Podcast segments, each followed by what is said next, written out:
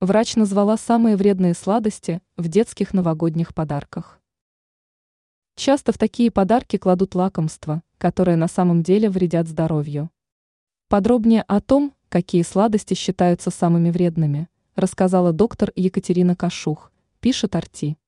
Как отметила специалист, в первую очередь речь идет про леденцы, мармелад, жвачки и пастилу. Все дело в том, что в них обычно много сахара, ароматизаторов, красителей. Кроме этого, медик подчеркнула, что такие угощения могут спровоцировать пищевую аллергию. Рассказала Кашух также про шипучки или взрывные конфеты. Она отметила, что детям действительно нравятся такие конфеты, которые щекочут язык и щеки, но при этом в таких сладостях много компонентов, которые негативно влияют на состояние слизистой желудка и кишечника. Кашух добавила в беседе с представителями прессы, что необходимо быть аккуратнее с батончиками, в которых много вредных жиров и синтетических компонентов. Ранее мы рассказывали, какие сладости можно покупать детям.